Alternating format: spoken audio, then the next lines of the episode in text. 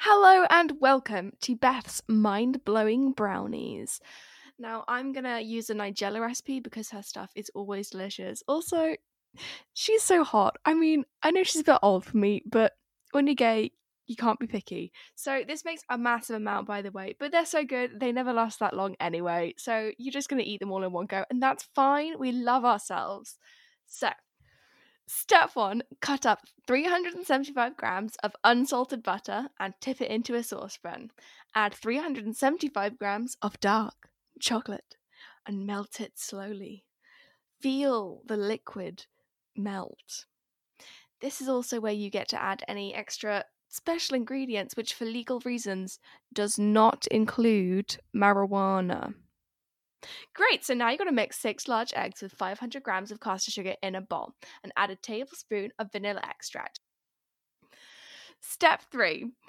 When the chocolate mixture has cooled a bit, beat in the eggs mixture, then add 225 grams of plain flour that is sieved, it must be sieved, and a teaspoon of salt.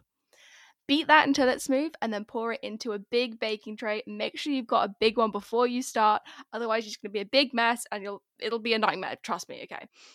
Finally, you're going to want to bake wink wink your brownies at 180 degrees Celsius or if you're in space 412 for 25 minutes but make sure you check that they're gooey and squidgy and like the texture that you want them to be.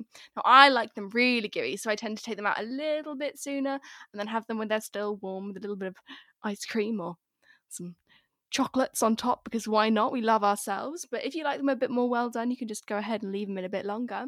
And there you have it. Enjoy your brownies and make sure you label them clearly so that no one accidentally ingests any uh, special ingredients that they don't want. Trust me, it does not it does not end well. So yeah, thanks for tuning in. Lots of love, your best gay friend, Beth.